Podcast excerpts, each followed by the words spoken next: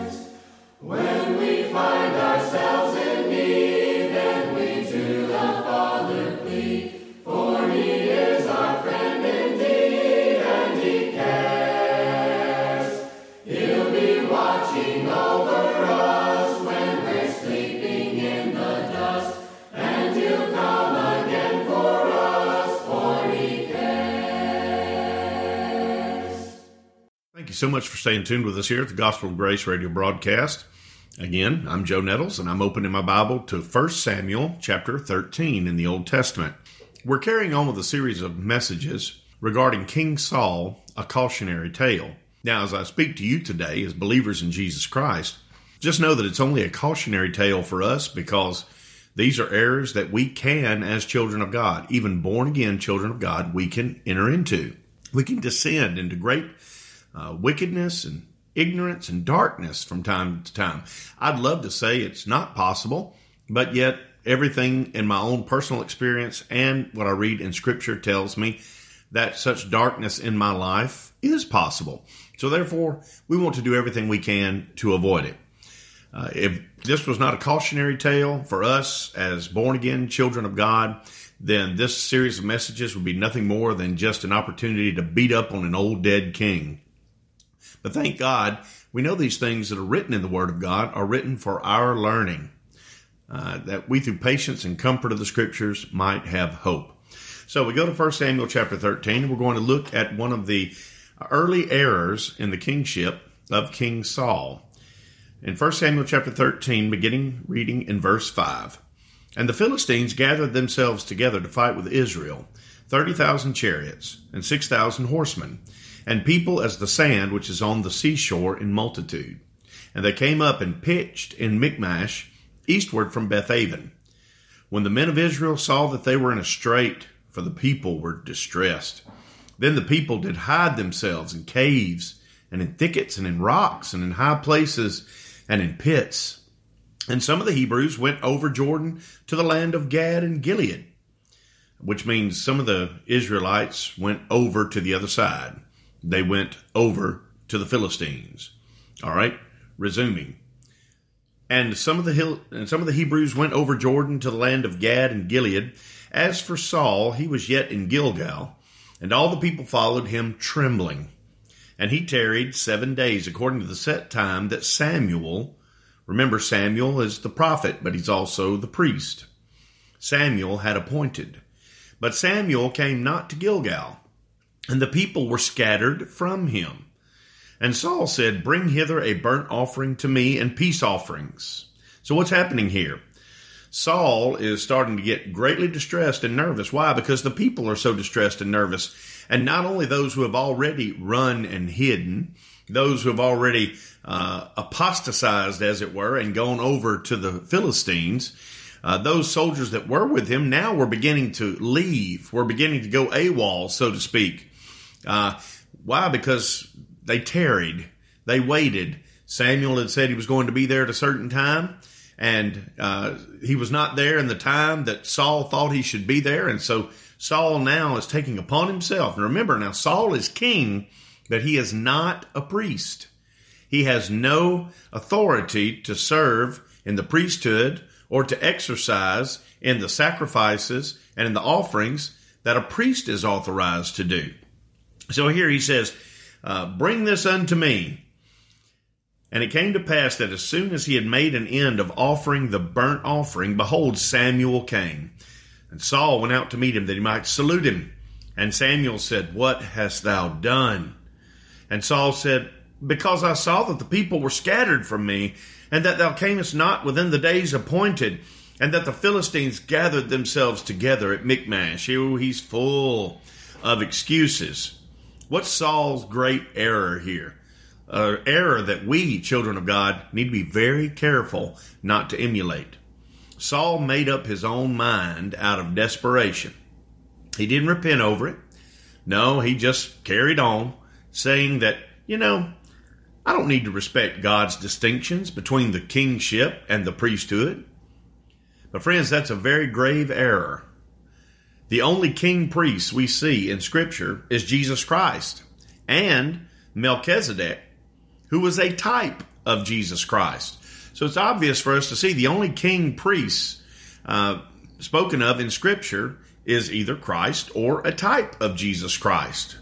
Now, let's look at uh, prophecy regarding a king priest, and it's regarding our Lord and Savior Jesus Christ, who both has the right of the lineage of the Father. He is regal and he is royal, and he is our king. He is our sovereign. He hath dominion over us. But yet, this same uh, person, this same God man, Jesus Christ, also has the right to be the sacrifice and to offer the sacrifice unto the offended father. Thanks be unto God, we have such a Lord and Savior. So let's go to Zechariah chapter 6. We see a prophecy there regarding the Lord Jesus Christ. Then take silver and gold. This is Zechariah chapter 6, verse 11. Then take silver and gold and make crowns and set them upon the head of Joshua, the son of Josedech, the high priest. Joshua, again, was the high priest during this time of the captive Israelites who had been uh, released to go back and to rebuild the temple complex. And speak unto him, saying, Thus speaketh the Lord of hosts, saying, Behold the man whose name is the branch. And now my King James translation, branch there is capitalized, all caps, whose name is the branch. And he shall grow up out of his place, and he shall build the temple of the Lord. Even he shall build the temple of the Lord, and he shall bear the glory, and he shall sit and rule upon his throne. Now, who sits and rules upon the throne? A king. And he shall be priest upon his throne, and the counsel of peace shall be between them both. So here, this prophesied one, it is said that he's both king and priest, and in being both king and priest simultaneously, the counsel of peace shall be between them both. There's no disparity, there's no rub there, as it was in the day of King Saul. Saul was king, but he was not priest. Uh, Samuel was priest, but he was not king. However, found in the Lord Jesus Christ is both king and priest, and perfectly peaceful between the both. Now, we look at Hebrews chapter 8. We're going to read verses 1 through 6 because a lot of people get the misconception that, well, Jesus Christ is going to come back to earth one day and he is going to be seated as both king and priest upon the earth here prior to us going to heaven. Some people say there will be a 1,000 year millennial reign and Jesus will sit upon the surface of this earth, uh, though it may be a changed earth. He's going to sit upon this earth and he is going to serve as both king and priest. Well, I want to tell you if we compare Scripture with Scripture and we believe what Scripture says about Christ, then there's no way that could be. Okay? We go to Hebrews chapter 8, verses 1 through 6, and I think we'll see a clearer picture of when this uh, counsel of peace uh, real, is realized. Is it now? Is it sometime in the future? Is it sometime in the past? Well, let's look at what it says about Jesus and his right to an earthly priesthood. Hebrews chapter 8, verse 1. Now the now, of the things which we have spoken, this is the sum. We have such an high priest who is set on the right hand of the throne of the majesty in heavens. Notice he said he's already in heaven as a priest. And I also want you to notice, my friends, Paul wrote to Timothy in 1 Timothy chapter 6, speaking of Jesus Christ, said, Who in his times will show who is the blessed and only potentate, King of kings and Lord of lords, who only hath immortality. You see, it was speaking of Jesus Christ as already being king in heaven. And now here we see uh, Paul, the writer to the Hebrews, I believe he was the writer to the Hebrews, telling them that he is seated right now at the right hand of the throne of the majesty on high, being our high priest, a minister of the sanctuary and of the true tabernacle, which the Lord pitched and not man. For every high priest is ordained to offer gifts and sacrifices whereof it is of necessity that this man have somewhat also to offer. Notice this, for if he were on earth, he should not be a priest, seeing that there are priests that offer gifts according to the law, who serve under the example and shadow of heavenly things, as Moses was admonished of God when he was about to make the tabernacle. For see, saith he, that thou make all things according to the pattern shown thee in the mount. But now, hath he obtained a more excellent ministry, by how much also he is the mediator of a better covenant, which was established upon better promises. Friends, when is this temple rebuilt? When is the time of prophecy being fulfilled? When is it that Jesus sits both upon the throne as king and priest, and the counsel of peace is between them both? Friends, we know it's right now in the New Testament church kingdom. He dwells and reigns in the hearts of his children. He is seated as our sovereign, and he is also seated as our intercessor. He is both king and priest. He is the bishop and high priest of our souls. Uh, he is our great apostle. He is so many things to us, and certainly he is already king and priest. So we're not looking for him to come back and sit on the earth for a thousand years and do that sometime in the future. Why would he need to? He is that now. But see, that's very serious. When you're talking about the kingship and the priesthood of Jesus Christ, it was guarded. Uh, Melchizedek was the only one who was a type and shadow of that, and Jesus is the only one prophesied as the fulfillment of that. So, how wrong it was of King Saul to seek to blur that line through his own desperate measure. You see, this is the very root of Saul's big problem with this error. Saul thought you know, I can order things as well as the Lord can. He may not have verbalized it, but he certainly did it through his actions and through his mindset. And then he failed to repent. So he thought that he could order things as well as the Lord. And unfortunately, my friends, a lot of people today think they can just make up whatever order they want order in the home, order in the church, uh, order in society. Order doesn't matter to the Lord. Yes, it does. Order matters to the Lord. Don't ever be deceived into thinking that order does not matter to our Lord. Now let's look at a, a few ways in which we are to respect the order of God, and we've been commanded so in the Word of God. Notice regarding sacred order. And what am I talking about? Things regarding His worship, the things of His church. You know, in 1 Corinthians chapter 15, verse 13, when they went to actually try to get the Ark of the Covenant again and bring it to Jerusalem, uh, David warned them not to do it the way they did it last time. He said the last time when Uzzah was struck dead, we did things wrong. Notice in 1 Corinthians 15 13, for because ye did it not at the first, the Lord our God made a breach upon us, for that we sought him not after the due order. Is order serious to God? Uh, if you could uh, ask Uzzah right now, he would certainly tell you that it is. Uh, David feared God that day because he saw how jealously the Lord defended uh, his order and uh, how badly he hates confusion and man rebelling against him and trying to set the order of things himself. Now notice in 1 Corinthians chapter 14 the words there. For God is not the author of confusion, but of peace, as in all churches of the saints. So see friends, if you have some confusion in your church, then I guarantee you that did not come of the Lord. That is rooted and sprung up from man and his carnal nature. For God is not the author of confusion, but of peace, as in all churches of the saints. And here, one reason which he says this is because uh, some people would dare to uh, reject that order, to challenge that order. And some people still do that today in allowing women, uh, though, however intelligent they may be, however spiritual and minded they may be, Yet they challenge the order that God has established in the New Testament church uh, by thinking that it's perfectly acceptable for women to take a lead role in the teaching ministry in the church. However, the Apostle Paul uh, disabused us of any of those notions. After he said, For God is not the author of confusion, but of peace, as in all churches of the saints, he says, Let your women keep silence in the churches, for it is not permitted unto them to speak, but they are commanded to be under obedience, as also saith the law. And if they will learn anything, let them ask their husbands at home. He said here the order in the church should be emulative of the order that I've established in the home, that the husband is the head and the wife is reverencing the husband, is very special to the husband, is guarded by the husband, but yet at the same time, there is an order there.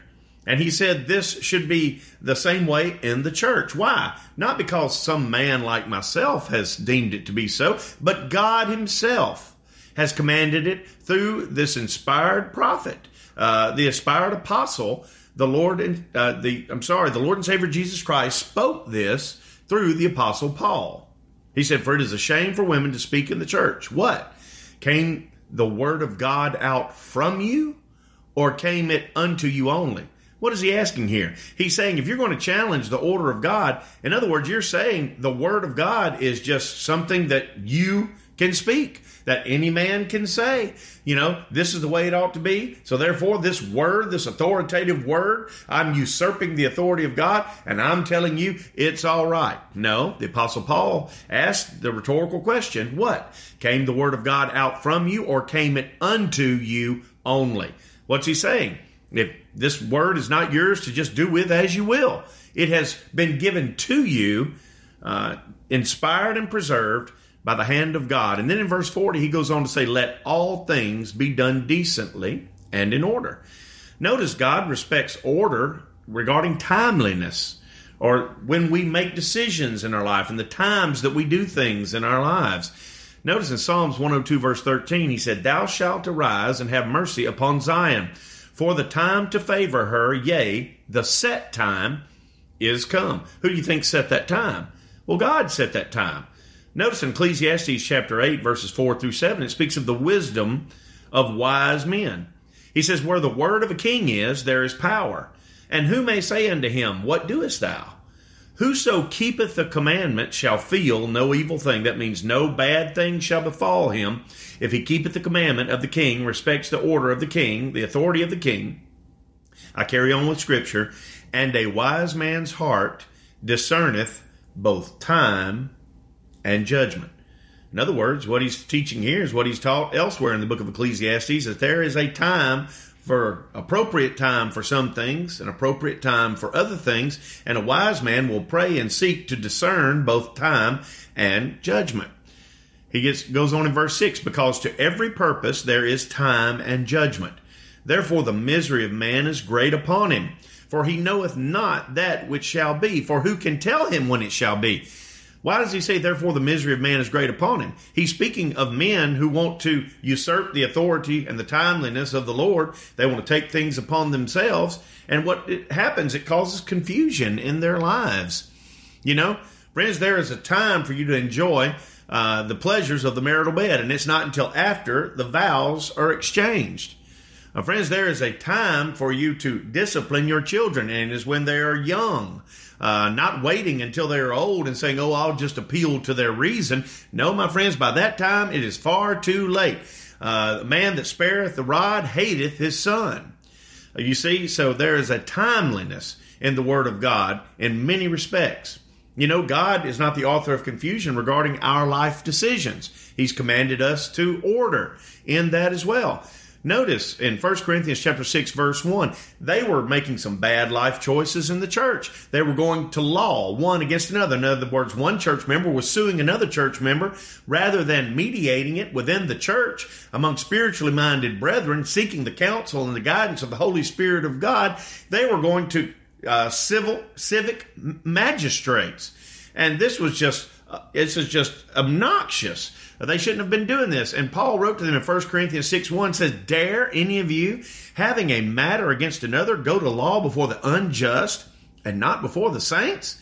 He's saying there's a right way to do things, friends, in your life. And you need to seek the word of God to find that out. Notice in Hebrews chapter 12, verse 13, he commands you and make straight paths for your feet lest that which is lame be turned out of the way, but let it rather be healed. What's he saying there? There's a right way and a wrong way to do things. There's a right way to go and there's a wrong way to go. Here it's S T R A I G H T, means make a straight line. In other words, don't be varying and being blown about with every wind of doctrine and, and the uh, cunning craftiness of men. You set your eyes upon the Lord and Savior Jesus Christ and you follow Him. But notice in that Sermon on the Mount, he talked about there's a straight gate and a narrow way. That's S T R A I T, which means there's a very disciplined, narrow way in which we should walk. Not only is it S T R A I G H T straight, it is also S T R A I T straight. So, friends, anybody who thinks, well, you know, nobody can judge me but God, uh, well, let me tell you something. In a sense, that's true, but God has already judged certain things in this world, evil and right and righteous. And He's given you that in His Word. He gives you that preached from the pulpit, and therefore you should walk in those ways and not just live willy nilly any way that you think is right, because those are the ways unto death according to the Word of God. There is, uh, God despises confusion in marriage. Oh, friends, not even going to get into all this foolishness lately of sodomites marrying, of men marrying men and women marrying women. And I say marrying uh, with air quotes because it's there's no marriage there. That's an abomination. God is who has established marriage in this world, and He established that marriage between one man and one woman. Period. And you can say that you're an enlightened Christian all you want and deny that, but that doesn't make you an enlightened Christian. That makes you a rebellious Christian, and you need to repent. In 2 Corinthians chapter 6, verse 14, he says, Be ye not unequally yoked together with unbelievers. So here he's giving rule regarding marriage in this context. It is uh, that a, a, believer in Christ should not seek out to marry an unbeliever in Jesus Christ. He said, Be ye not unequally yoked together with unbelievers. For what fellowship hath righteousness with unrighteousness, and what communion hath light with darkness? So, friends, we see that God commands us to order. We're not just supposed to make things up like King Saul did and get desperate and say, Well, I think. Let me tell you something. If, you get to saying, I think, then you need to be very careful that you take whatever you think and you compare it to the Word of God because thanks be unto the Lord, He has given us what we need. As it's worded in Psalm 119, verses 9 through 11, the question is asked, wherewithal shall a young man cleanse his way? How is he going to know the right way? How is he uh, not going to fly off the handle? How is he not going to go renegade and get off the reservation? How is it that a man's going to stay in a clean path, following the Lord and reaping the benefits thereof? He said, by taking heed thereto according to thy word. With my whole heart have I sought thee. Oh, let me not wander from thy commandments. Thy word have I hid in mine heart to what end? Just to impress people with how you can quote scripture? No. We memorize and learn scripture. Thy word have I hid in my heart that I might not sin against thee. Friends, let's have the spirit of devotion to the Word of God that Martin Luther did so many years ago. Uh, the papacy early opposed uh, Luther's theses against indulgences and, and many other things that he wrote about, uh, trying to teach grace and get out from under the bondage of works. He was an Augustinian monk and a university professor, and in 1521, a diet, a formal assembly of the empire, was formed, presided over by uh, Emperor Charles V, and was called in the city of Worms to consider all these works and the words of Martin Luther. Luther refused to recant his writings. Why? Because he saw them in accord with the Word of God. Notice his wording. Quote, unless I am convicted by Scripture and plain reason, I do not accept the authority of popes and councils, for they have contradicted each other. My conscience is captive to the Word of God. I cannot and will not recant anything, for to go against conscience is neither right nor safe. Here I stand. I cannot do otherwise. God help me. Amen. Friends, under the sound of my voice today, God help you and God help me. Amen. To be captivated by the Word of God and use it in our lives and not usurp his authority and not challenge his order, but line our lives up according to the word of God and not try to wrest and shatter it and fracture it by trying to force it into the sorry mold of our own preconceived notions and our own faulty decisions. Until we're able to speak to you again on such noble subjects, I pray the Lord especially bless you all.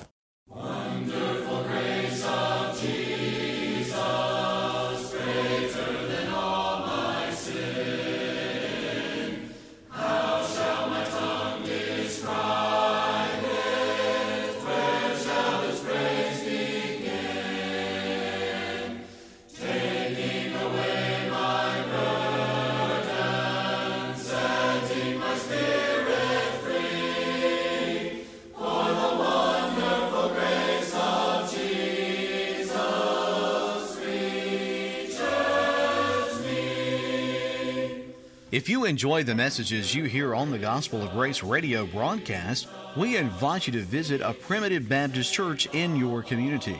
To find a Primitive Baptist church near you, to listen to past messages online, and to find further contact information, you can visit our website at gospel-of-grace.com.